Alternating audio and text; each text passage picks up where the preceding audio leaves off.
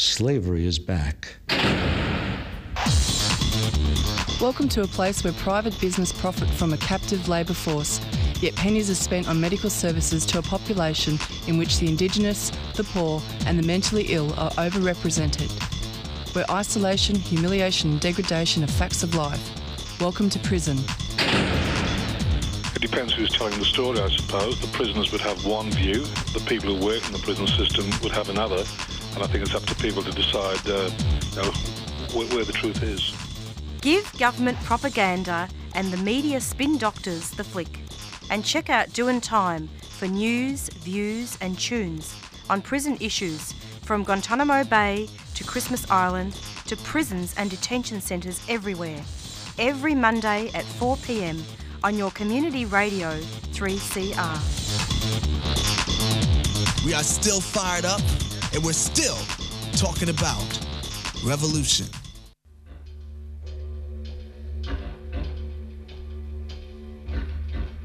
Australia is a crime scene.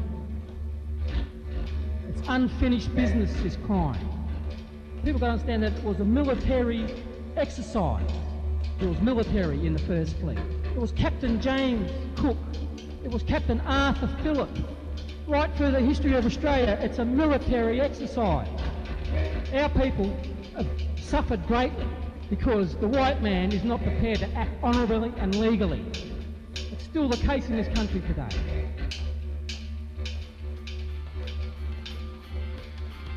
This is three C R.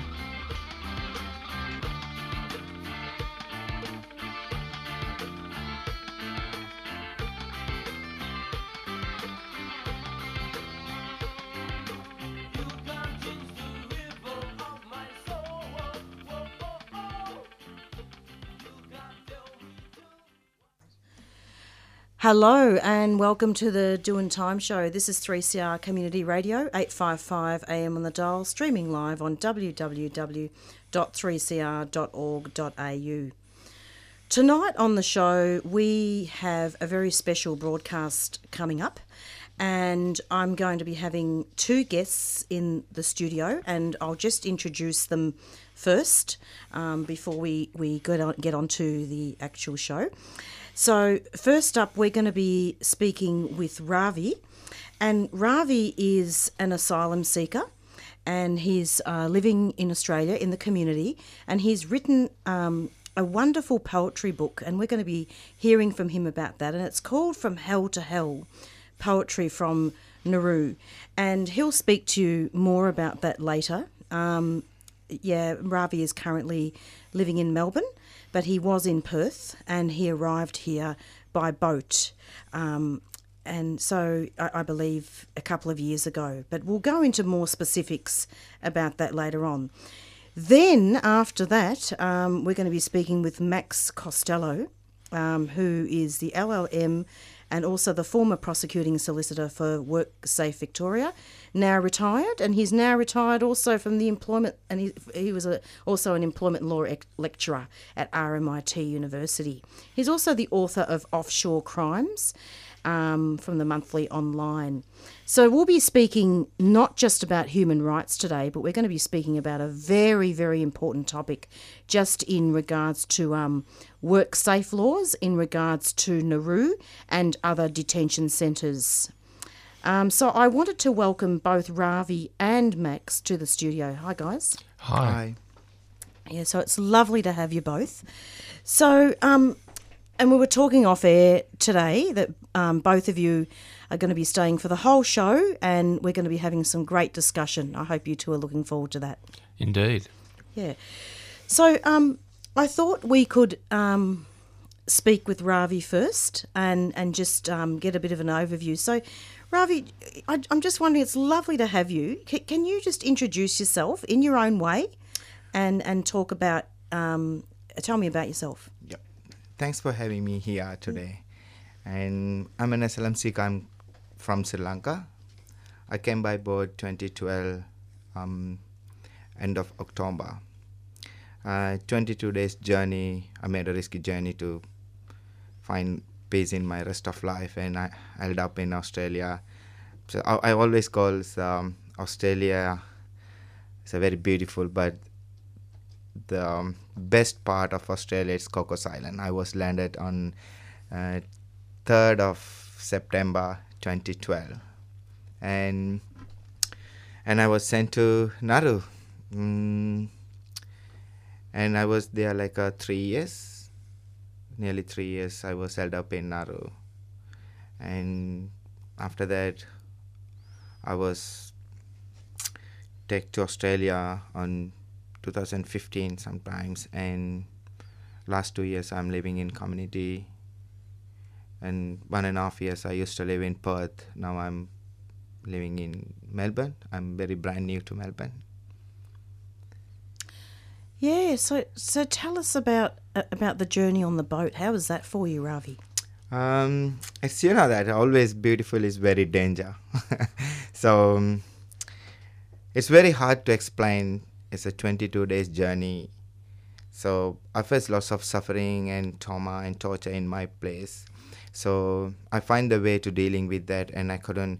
So I, I loaded on the boat and make a risky journey to find a nice place to living with freedom. So, so I thought Australia is best country to moving and being rest of my life and being here. So twenty-two days journeys, there's no, last four days we haven't got any water or food or anything. So we were survived with salty water. And yeah, it's it's um it's kind of horrible journeys. I can't remember in my whole life. It's I made it that journey successfully, and because I never thought I'm going to be landed in Australian land because of the weather condition in that the risky journey and all this stuff, and I never thought I'm going to be survive. But finally, I was hand up with Cocos Island, and I'm happy to be here. Indeed, and we're we're happy to have him have him here, aren't we, Max? In, indeed, absolutely. And you know, I'm sure that listeners are um, are very happy to to hear about all this. And and in fact, I wanted to just say here and now, I was talking off air about the fact that three C R is um, a radio station that that has minority groups in here, people vulnerable, not just vulnerable people, but people that have been oppressed, people that um, from all cultures, um, and from we have a lot of issues here, including refugees and asylum seekers. So we're very honoured to have you. So Ravi, you spent some time in Nauru, didn't you? Yeah. Can you tell us a bit about that? Mm, Nauru is there's a it's still um um. It's very horrible place to people living in a detention center because we never know what we're going to be happen and how long we want to be there. So it's like a, it's that's what I call my name from hell to hell because I feel something very horrible things in my back home, and I when I get to Australia and I thought I'm going to be a have a good life, but I was held up finally in Nauru. Um, hell in it's it's. It's not a suitable place to people living condition with the tent, and then there's nothing, anything, and without life, you know. It's yeah. It's very hard place to living people in a tent and like a years and years and years, you know. And thank you for mentioning Hell, Hell to Hell. So can you tell us what inspired you to write the book? Um, so I'm I'm not a poet, I'm not an artist, or I'm just normal ordinary person. Well, you are now. Yeah. So um, yeah. Really, I, I faced lots of suffering um, from my politician back home, and same things happened to me here also. And when I get to here, and their policy policy was changed, there's no advantage to uh, both people. They all sent to Nauru and Manus, and they're going to be processed there. So when I get there, then I saw some. Uh, tents and the people um, wearing army cloth and stuff, and I feel something very horrible in my heart. I thought, oh, this is my I choose um bad place to living my rest of my play, life, and I couldn't find anyone to dealing with my suffering, dealing with my pains and express. So English is my third language, and I took the challenge to let people know understanding and get some good knowledge about the asylum seekers and refugees, how people living and survive in a detention center everyday life. So I find the way to dealing with uh, writing and drawings, and started to writing with my what I know in my English. So um, because I write in English this because most of Australians, they don't have any ideas about the asylum seekers and refugees. So I find the way to express myself and get them to good knowledge about the asylum seekers. So I started to writing, writing and always writing and post on Facebook, and I got good feedback from people uh, about my writings, about my drawings. Then finally I thought it's good to publish something. And, and who published the book? Um, I made a friends with uh, Janet Galbraith. She's the one founder for Writing Through the Fences. And I met her on Facebook and we just messaged, and she said, um, I'm happy to publish your uh, work. And I thought, um, I'm super keen to be that. And we started to working like a two years. I thought I want to publish that while I'm in a detention center, but unfortunately, but it's good. And I, I was published this end of uh, two thousand fifteen. And with uh, Janet Galbraith, we worked like a two years to get out this beautiful book. Fantastic. So, so you, what you're saying basically is that this book um, expresses your feelings about being a refugee and and other people's experiences yes, as well. Yes, it's um, it's not just only my feelings. This is the feelings yeah. every asylum seekers exactly. who held up in a detention center years and years. They lost their, their lives and hopes and dreams. It's still people living in a very limbo in Nauru and Manus. So everyone's feelings here. So I, this is not just only words. I'm always feel that everyone's tears, I collect them and made it book. So I always feel very special when I touch that book. It's feel, I feel uh, something. I can feel everyone who held up in a detention center because I was there. I know the worst feelings, what they have at the moment. Exactly. I mean, because you were at Nauru for three years, weren't you? Yeah. And then you went to um, MITRE, MITRE as yeah. well. Yeah. Um, so that's two detention centres centres that you, you've experienced. Yeah. So it'd be great if, if people could um, could buy the book, and obviously we don't want to read out the whole book because yeah. what's the point? But would it would is it okay if you just read a very very short sample, just so that listeners can get a little bit of a of a of a taste, very short, very brief? Of course, yeah. I'm I'm re- I'm always uh, happy to read my first writing. Um, it's called My Pen and Paper. So this is my first poem I wrote in my whole life because I couldn't see anyone to share my feelings and my sufferings and my express myself. So uh, I made uh, friends with my pen and paper. It's called My Pen and Paper. I walk a deep sadness path with my loneliness. I walk deep sadness path with my loneliness. This emptiness makes me slow. I fell to my knee and cry out loudly. Tears knock silently at my eyes. Tears knock silently at my eyes. I can't find anyone to share my pain with.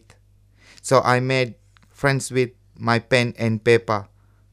So I make friends with my pen and paper. I share with them all my pain. They cry with me. The paper becomes wet with their tears. The paper becomes wet with their tears. So this is my first poem I wrote. So you can see on my book, last page on this poem in that book. That's cool. I mean, that's just, um, see, that sometimes pens and paper can be kinder than people, can't they? Yeah. Um, there are no conditions, are there? Exactly. So, you know, the writing... Pen and paper is the best tools I found to fighting with anxiety and depression, stress, and especially politicians. I imagine it would have stopped you from developing severe mental health issues because, I mean, one of the the breaches, I think, in, in safety, and we may talk to Max about this later, um, is the fact that, you know, there's a lot of psychological harm, isn't there? Yeah, and it is. Writing is, is one of those things where you, you know, you, you it stopped you from going crazy. Pardon yeah. the pun. Yeah? Yeah. Yeah? Yeah, it's true. It's approximately four fourteen and you're listening to an interview with Ravi, um, who is um, an asylum seeker from Sri Lanka. and he's now in the Melbourne community, in case listeners have just tuned in. And we're talking about a poetry book entitled From Hell to Hell, Poetry from Nauru. So this book that's been published, where where can you buy this book? Where can people get it? Mm, this is um, they can buy through the Writing Through the Fences. There's a website, Writing Through the Fences. And and also people can buy directly from me. And I launched this book, Melbourne, Sydney, Perth, and next week I'm going to go Adelaide. If people interested in Adelaide, they can come to Adelaide. There's a place called, um, yeah, Campbelltown Public Library in Adelaide. Beautiful. Yeah. Well, then uh, there may be listeners that are going on a holiday over there, or there may be listeners um, tuning in live um, streaming on the internet from Adelaide, so you never know. So so you've actually, so the launch has already happened, hasn't it? Yeah. Which is which is really cool. And what else do you want to say about the book? What what are some other things that um, that stand out for you, Ravi? Yes, um, I think this book is really good eye-open to us Australians. So,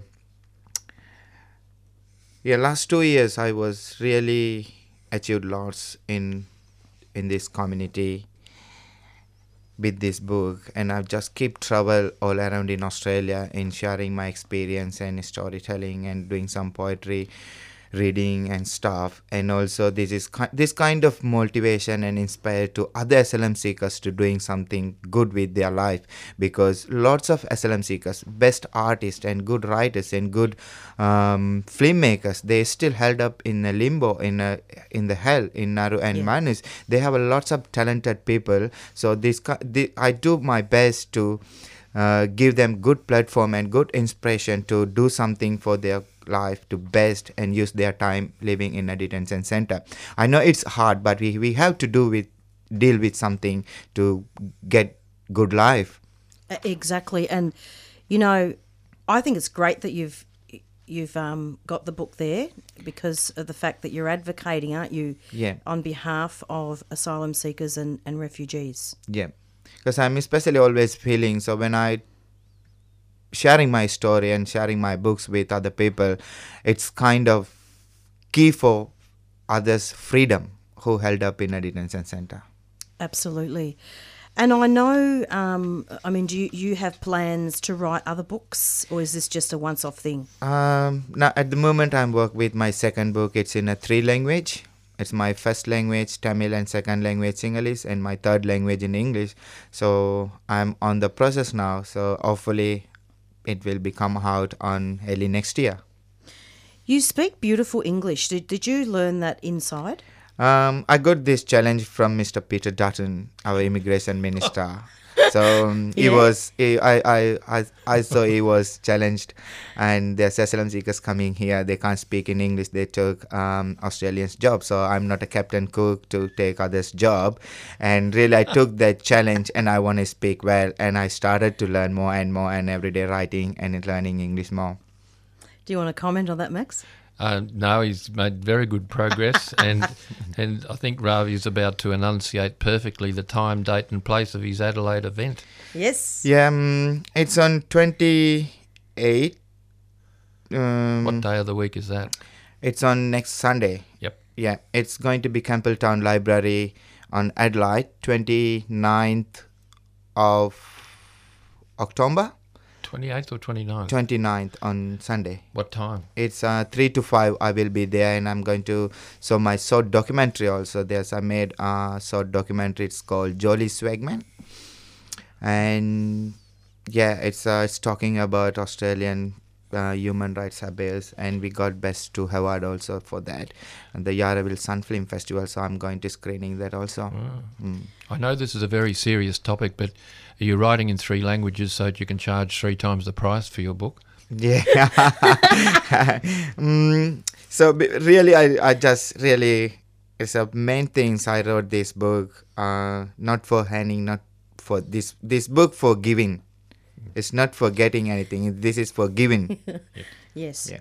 Yeah, no, that that's good. That that's fantastic, and and in fact, I I'm just really happy that the two of you could come today, because I felt that um, it was just a spur of the moment thing, wasn't it, Max? When when I called you today, and yep, but and, very welcome. And uh, and Ravi, like this has been planned for quite a while. Um, I think over a week now that it was it was planned for you to come in, and I thought it was interesting and, and good. You know that y- you two can support each other. I'm just going to go into um, an announcement, and we'll be right back.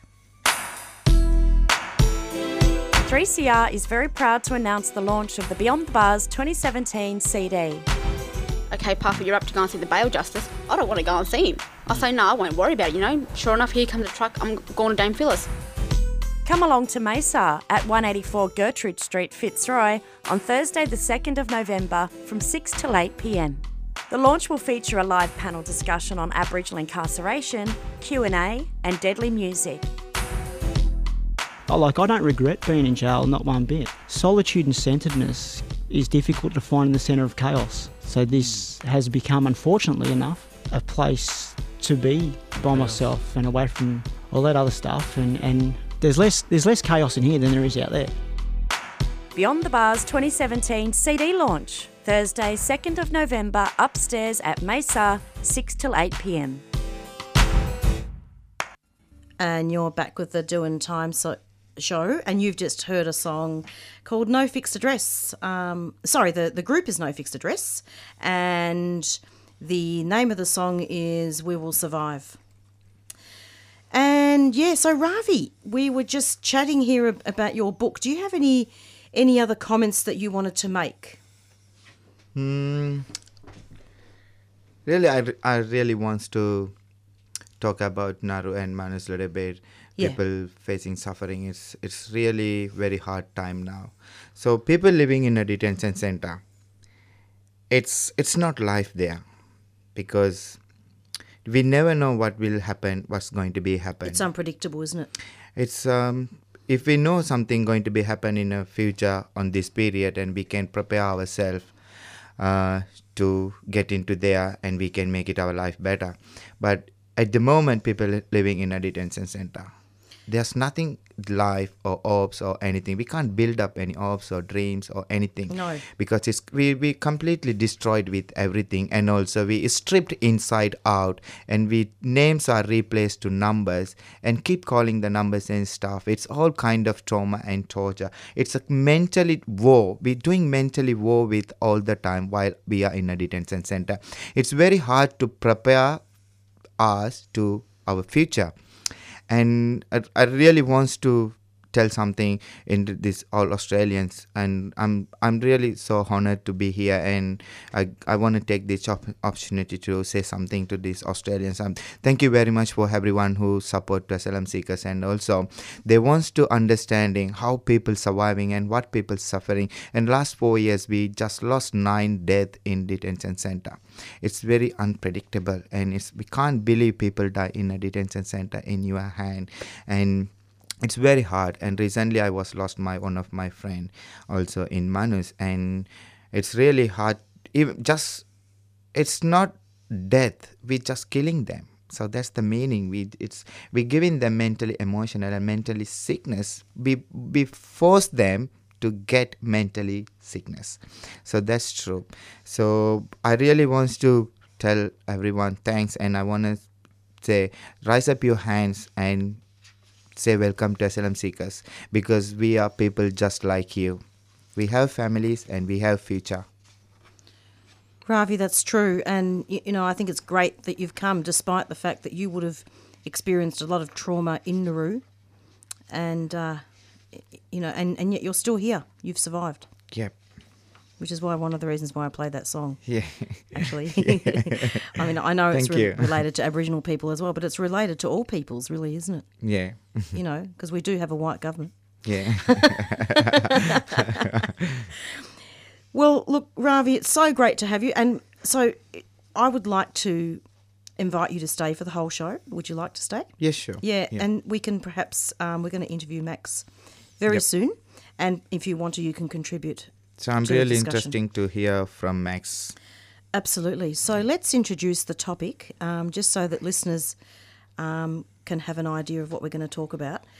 So there's quite a few things we're going to talk about, and I'm sure Max will enlighten us very, very soon. But um, with an introduction here, this is a, a quote from a media release that was put out by the Refugee Action Collective. And it's "Human Rights Hypocrite," says refugee group. Um, "Australia taking a position on the U N Human Rights Council is a travesty," says Max Costello for the Refugee Action Collective in Melbourne. Foreign Minister Julie Bishop says that Australia will take the position alongside countries whose human rights records are questionable at best. But this is hypocrisy when Australia's record is worse than questionable. Australia's mistreatment of asylum seekers and refugees on Nauru and P N G's Manus Island involves apparent breaches of both international and Australian criminal law. So, but Max and I were having a chat this morning, um, and we both came to the conclusion that it's human rights is extremely important, but we want to go a step further today and talk about um, the safe the safe practices, or is are there safe practices? Are there safe practices in Nauru and other detention centres? And we're going to be talking a lot about that on an international and also um, for Victoria as well. Is that right, Max? Yes. Well, in fact, it's for Australia as for well. For Australia, the whole of Australia. Be- because the um, the health and safety law that applies to all sorts of detention. So I'm using that term detention centres as a general term. There are there are alternative places of detention. There is there are proper detention centres, so to speak. There are offshore offshore or regional processing centres. But I'll just use, use yeah. the shorthand detention centre. All those places are workplaces, and being workplaces, they're covered by work, health and safety law, and it's the Commonwealth law that applies to those Commonwealth workplace, as as it applies to immigration's office block workplaces and so on.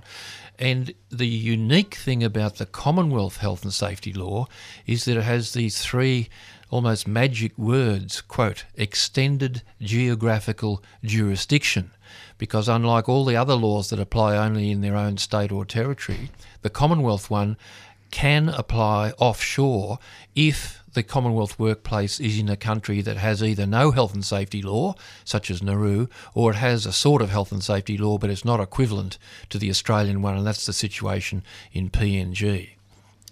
Okay, so let's get to the point here. So basically it's important to lay charges against Australian Border Force um, workers?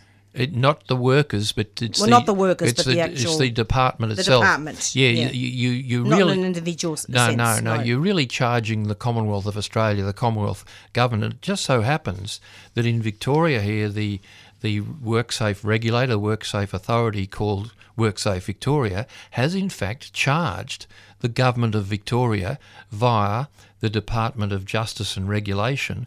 And I have in front of me the the WorkSafe's Uh, news bulletin on it to twenty-second December two thousand sixteen, and this is in relation to the Ravenhall Metropolitan Remand Centre riot in June two thousand fifteen, and there are four charges. Two of them allege a failure to provide a safe and maintain a, a safe workplace for the workers, but yeah. the other two allege a failure to look after the health and safety of the remandees, the the persons who are not workers. And that's true of every workplace, your visitors, absolutely, your clients, your customers, as we see when the politicians don the, the safety high-vis vests and the and the helmets when they get to a, an industrial workplace. They're not just doing, well, they are doing it for a photo opportunity, but it's because the workplace operator has a duty under the relevant health and safety law to ensure that people other than workers, these other persons of whatever category, are not exposed to risks to their health and safety.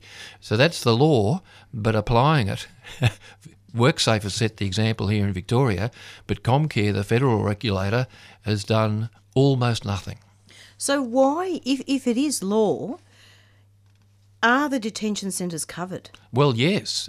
Every okay. every Commonwealth workplace in Australia is covered by the, the Commonwealth law, and overseas Uh, and uh, sorry, I should add, Christmas Island is an external territory where the law sure. goes and says this act applies to all external territories, but the, it's those words extended geographical jurisdiction that pick up any workplace that doesn't have an equivalent law. Now, lots of Commonwealth workplaces in, you know, first world countries with highly developed legal systems, the local law, you know, when Germany or Britain or whatever.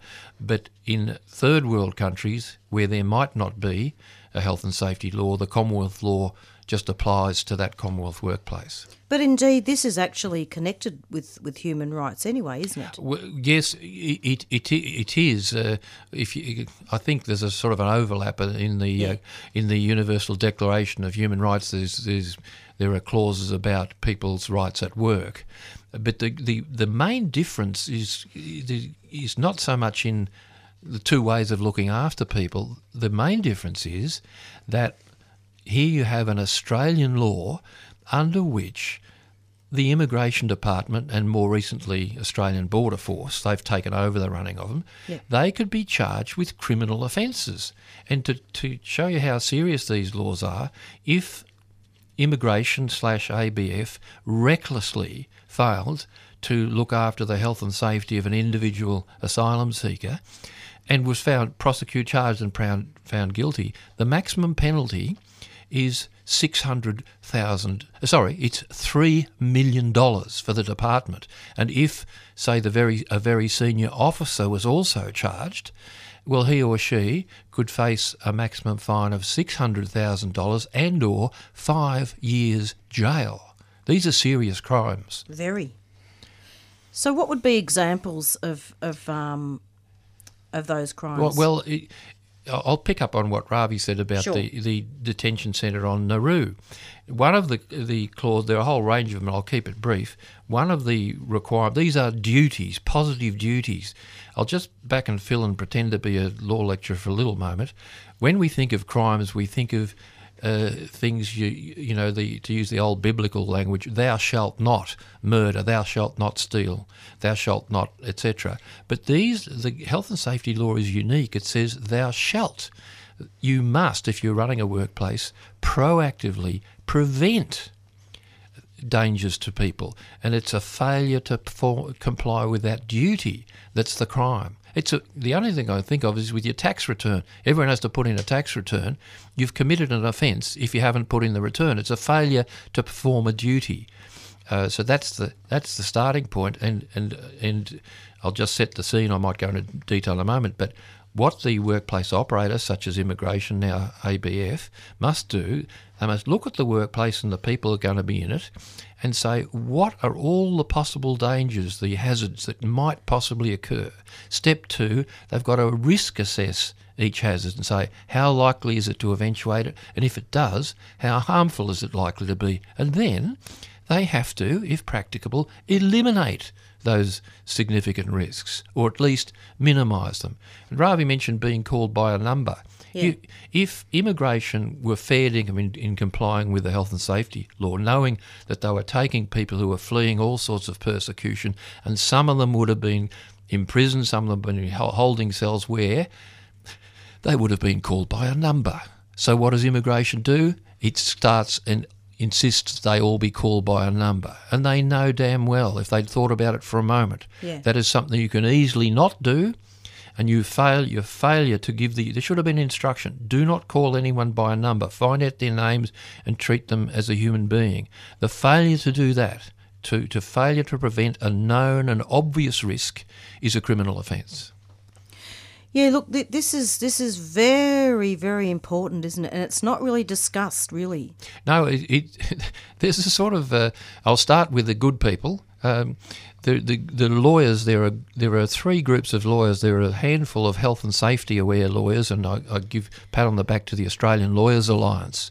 Uh, their spokesman, Greg Barnes, he's been terrific on this issue for quite some time, and the A L A has put out very important reports on it. But the main groups of lawyers we hear, hear from, and they're doing terrific work, are the compensation lawyers, the workers' comp lawyers, the labour lawyers, yeah. and they got, as we know, the seventy million dollars settlement from Dutton and Co. Uh, for the Manus men, right? That's the compo lawyers, if you like to use the slang phrase. And then there are the human rights lawyers who take cases um, to high, the High Court, and, and, and uh, an Australian lawyer was involved in the Papua New, New Guinea case where the Supreme Court of Papua New Guinea said these, the detention centre is unconstitutional. So the human rights lawyers are doing what they can. But let me make this massively important point. No one who's been The, the subject of any of those court cases has ever copped a fine. No one has ever got a criminal conviction. No. No one has ever gone to jail. There might be financial penalties, there might be embarrassment, but the difference with this criminal law, the health and safety law, is the charges can be laid, and if, a find, if there's a finding of guilt, top-level individuals can go to jail, and cop, and, and, and the... and the Commonwealth of Australia via immigration slash A B F can cop a fine of up to three million dollars. So is this um, just Victoria or the no, whole of Australia? No, I'm, I'm talking uh, – I gave the work cover example to show that yep. a genuine regulator can do what it should do sure. and investigate and prosecute. But all I'm talking about here is the Commonwealth I Health see. and Safety Act, because these are all Commonwealth workplaces. Absolutely. So they're not statewide? No, no, no, no. If now that say, uh, Ravi has spent time in MITRE, the Immigration uh, Transit uh, Accommodation Centre (I T A) in Melbourne, MITRE. Now, if there was an investigation there of an alleged mistreatment of an asylum seeker, it would be Comcare inspectors, Commonwealth inspectors, turning up to look into it, not Victorian WorkSafe inspectors. I see. So your submission that that you've written. Um, can you talk about that? Well, I've, I've written a few. You have. I, I co-wrote with another three C R supporter, an uh, ex-WorkSafe person, a submission to the Moss Review. We've written again to the two Senate committees, and, and I've now just written on my own initiative, and I've told the Refugee Action Collection Collective people about this too. I've written a submission to a current Senate committee that's looking into Peter Dutton's latest uh, attempt at further cruelty. He, he's got a migration amendment bill that would allow, if it gets through, strip searches, um, ordinary searches, sniffer dogs, and the abolition of the right to use a mobile phone.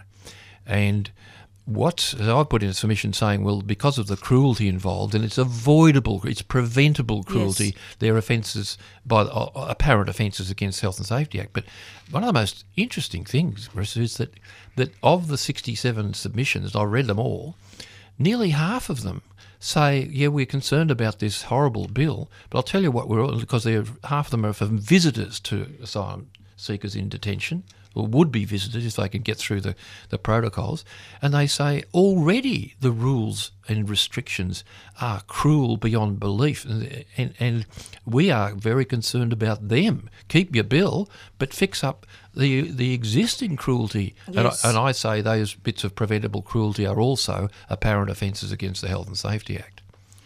Absolutely, absolutely. It's approximately four forty-one and you're listening to an interview with Max Costello, with Ravi here as well.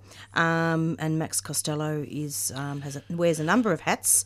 but As a retiree. But he's, but he's, um, he's recently joined the Ref- Refugee Action Collective. We'll just go into a short announcement and uh, we'll be we'll be back shortly. Don't go away.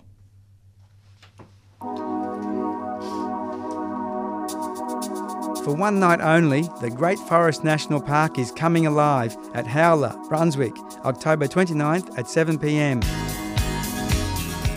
Celebrate our diverse Victorian wilderness through provoking forest projections and performances by Shane Howard, Zach Sabre and D J Dillian Page. All proceeds go towards the Wilderness Society's work on the Great Forest National Park campaign.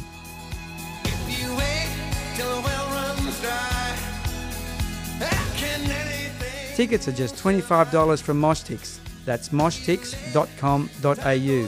Just search for Howler. So come and enjoy a unique night out and be wilder.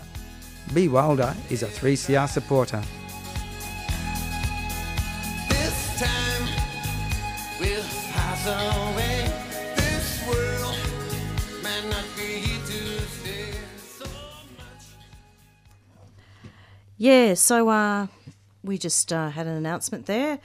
And so Ravi and, and Max, you, you were having a little bit of a, a yeah, discussion there. Did I was just to... asking Ravi if he knew whether when he and others were on Nauru and more recently in MITRE, the immigration uh, tran- transit accommodation in Melbourne, whether the people there, the asylum seekers, knew that the way they were being mistreated constituted apparent criminal offences under an Australian law, a workplace law. Did they realise that? No, they didn't realise that because we, we, we don't know that, you know.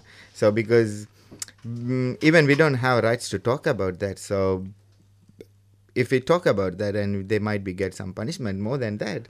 So it's not, uh, it's not. Uh, we can't talk about that, and we just want to coping with that what we have and what we're going through. Yeah. You know? So even if you knew, you wouldn't want to stick your head up and start yeah. making a fuss. Yeah. It, it, I'll tell you what's extremely interesting, that the department knows, uh, of course, that the law applies. And here are two quick examples, Marissa. Yep. One, if you look at the annual report of the immigration, long-winded, I'll call it immigration for short, yep. immigration department, every year they report, as they must, as every workplace operator must to every regulator, must report instances of death, serious injury or serious illness that occur uh, at the workplace, and uh, and and they are listed as required to be reported under the Work Health and, and Safety Act.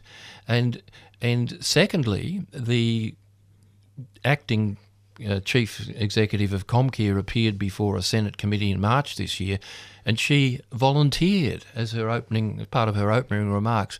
Comcare is the regulator for the Commonwealth Work Health and Safety Act, and we oversee compliance with that law across Australia and on Nauru and on Manus, because they're Commonwealth workplaces where the uh, that have the extended. That's the gist of what she didn't use the exact words. This yeah. extended geographical uh, jurisdiction. And Senator Watt from Queensland said, "Does the department understand and accept this?" And the, the Comcare chief said, "Yes." But they don't, do they? Uh, they don't. They they're aware. They're very much aware. They're aware. The, but they don't. Uh, on on the mountain of evidence, they are not really complying uh, with it, and it's it's shameful that Comcare. She was asked, "You've had inspectors go to the Nauru and Manus, and the annual reports confirm yep. this. What have they found?" This is the answer, and I'm quoting.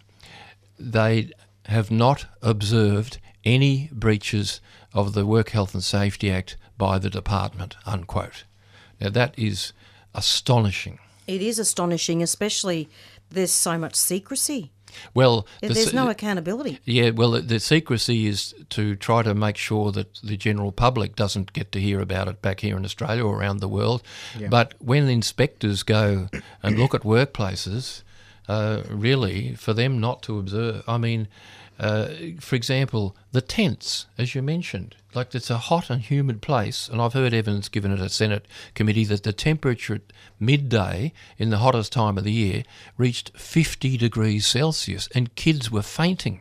Yeah, and and if you're designing, what are the risks of, of accommodating people in a tropical workplace? Well, the heat and the humidity. So what do you do?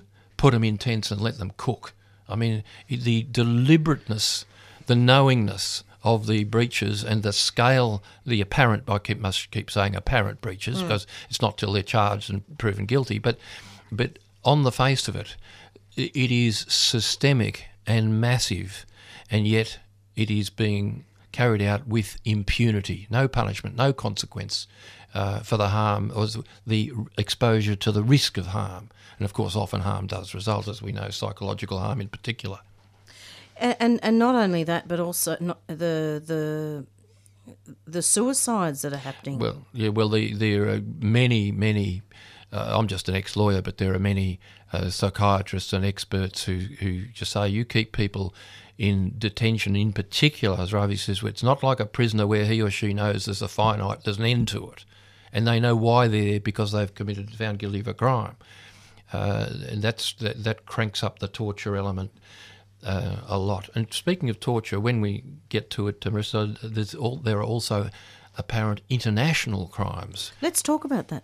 Well, it, it, people don't know this, but there are currently five communiques, they're called, but they're submissions to the International uh, criminal court alleging crimes against humanity.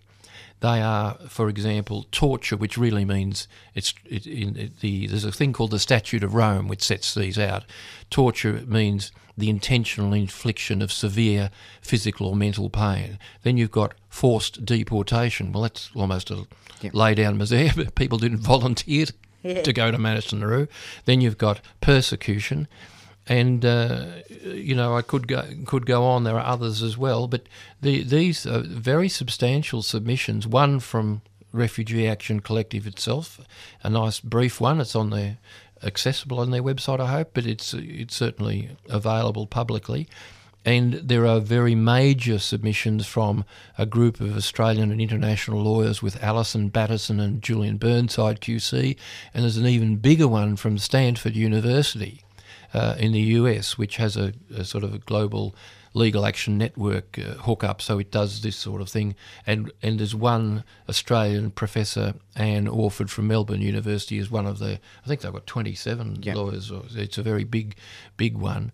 Um, and so, but the the process is slow. We have to wait for the prosecutor to uh, to act. But th these things are there, and we're trying through R A C. We'll see if we can get some publicity about them in the not too distant future.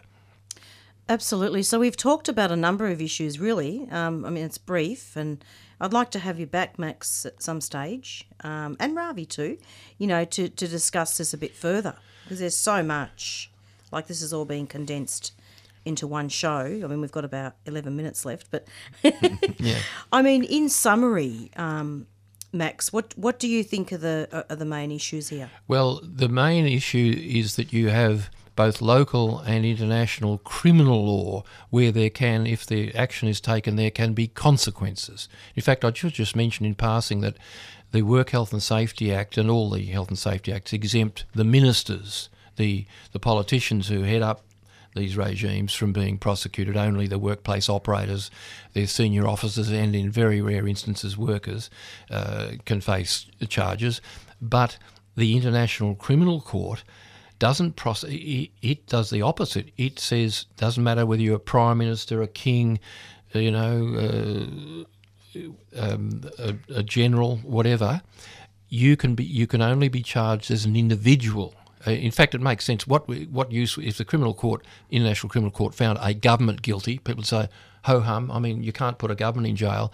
But if you if you charge the former prime minister or the former head of mm. uh, Department X, or, you know, they can go to jail, and they've got the quite heavy penalties too. There are some financial former. penalties. Hmm? Former. Yes, so that's right. The, ah. the the the five cases start. One of them starts with Howard and works from, from back from Howard and and Ruddock, and works on uh, through through them. And I, I made a speech at the uh, at the rally that R A C held, held a couple of weeks ago. And in a polite message to Bill Shorten, who might be the next Prime Minister, I said, uh, in effect, Comrade Bill, if you want to make sure your name and the name of your immigration minister isn't on the uh, the list that might be prosecuted under by the International Criminal Court, well, stop the crimes. Mm-hmm.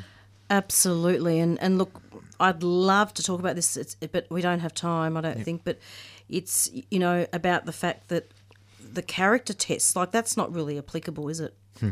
It, it what's don't they? You know how they have the character test. Well, the Section five oh one of the yeah. Migration Act, and if you're a non-citizen, have you done a few things, including committed a, a crime that's ranked seriously enough, you uh, you do your time, and then uh, they uh, put you in immigration detention and deport you. See, that's and, not. Yeah. Well, one of the Dutton, sorry, Minister Dutton's excuse for these strip searches and dogs and whatever is that the detention centres now have a mixed lot of people, including some of these deportees. But to be very brief, what the, the facts and figures show, there are fewer and fewer people in those centres. You could so easily separate the two cohorts, yeah. treat them differentially. He's just using it as his as an excuse mm. to make life extraordinarily hard on the detainees, or you know, and on the visitors. You're only allowed yeah. to visit one person at a time, oh. and et cetera, et cetera. The the rules are just, uh, to use a fancy word, Kafka esque. They're so bizarre, you, it's almost like science fiction fantasy. You Except, can't even sit around sit around the table at, me, at no, MITRE. No, no, no. And here's another one. If you if you get to see someone and that uh, resident of the centre goes to the toilet, he or she can't come back to the visiting room. Oh, I didn't know that. Yeah, and here's uh, there are letters in the Age which I've put in my submission to the recent submission to the, the one a few, six months ago to the Senate committee. Uh, a visitor took along a mandolin to have a little sing song. Confiscated. Could be a weapon. I mean, it's just unbelievable. Uh, that's horrendous. Yeah, but that's that's hap- that's what the these uh, submitters are saying to the current Senate committee.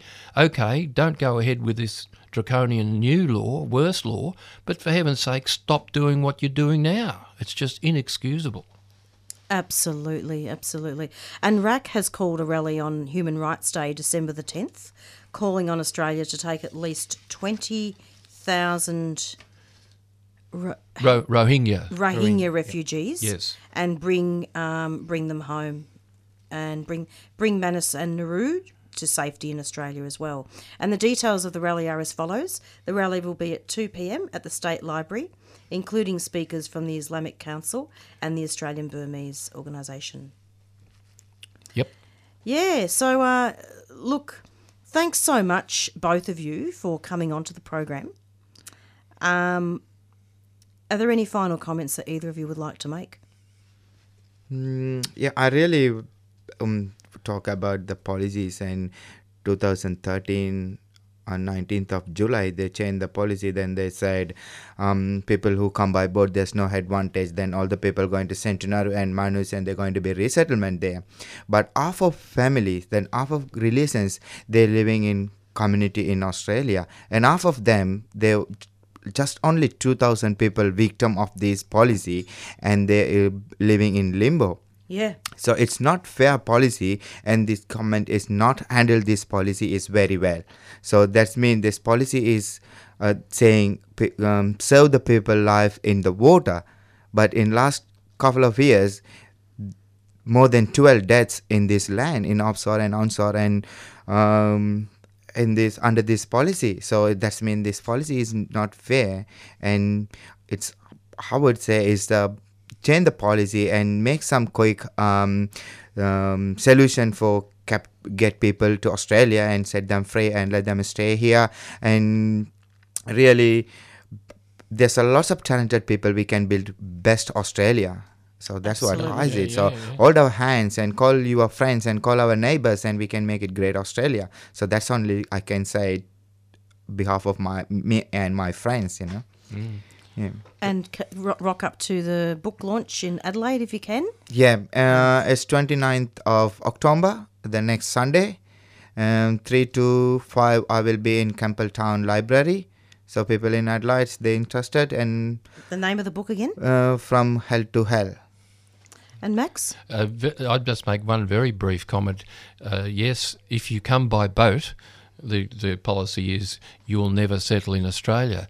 But here's the, the, back then when this came in, uh, the government and other right-wingers were saying, these people are queue jumpers, they're not going through the proper channels.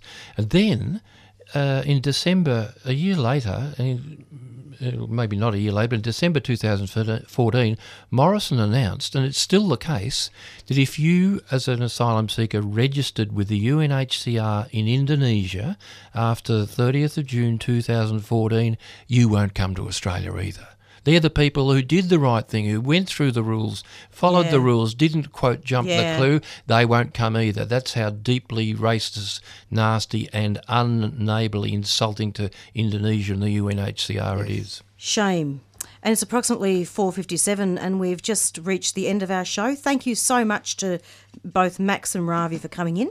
We've got Beyond Zero coming up next, um, and I'm sure we'll see Max and Ravi again sometime soon. And so it's goodbye from Marissa and all of us. Thank you very much. Tune in at the same time every Monday from four to five for the Doin' Time show. We're going to be going out now with our theme song, um, Black Fella, White Fella from the Warumpi Band. Stay safe and look after each other.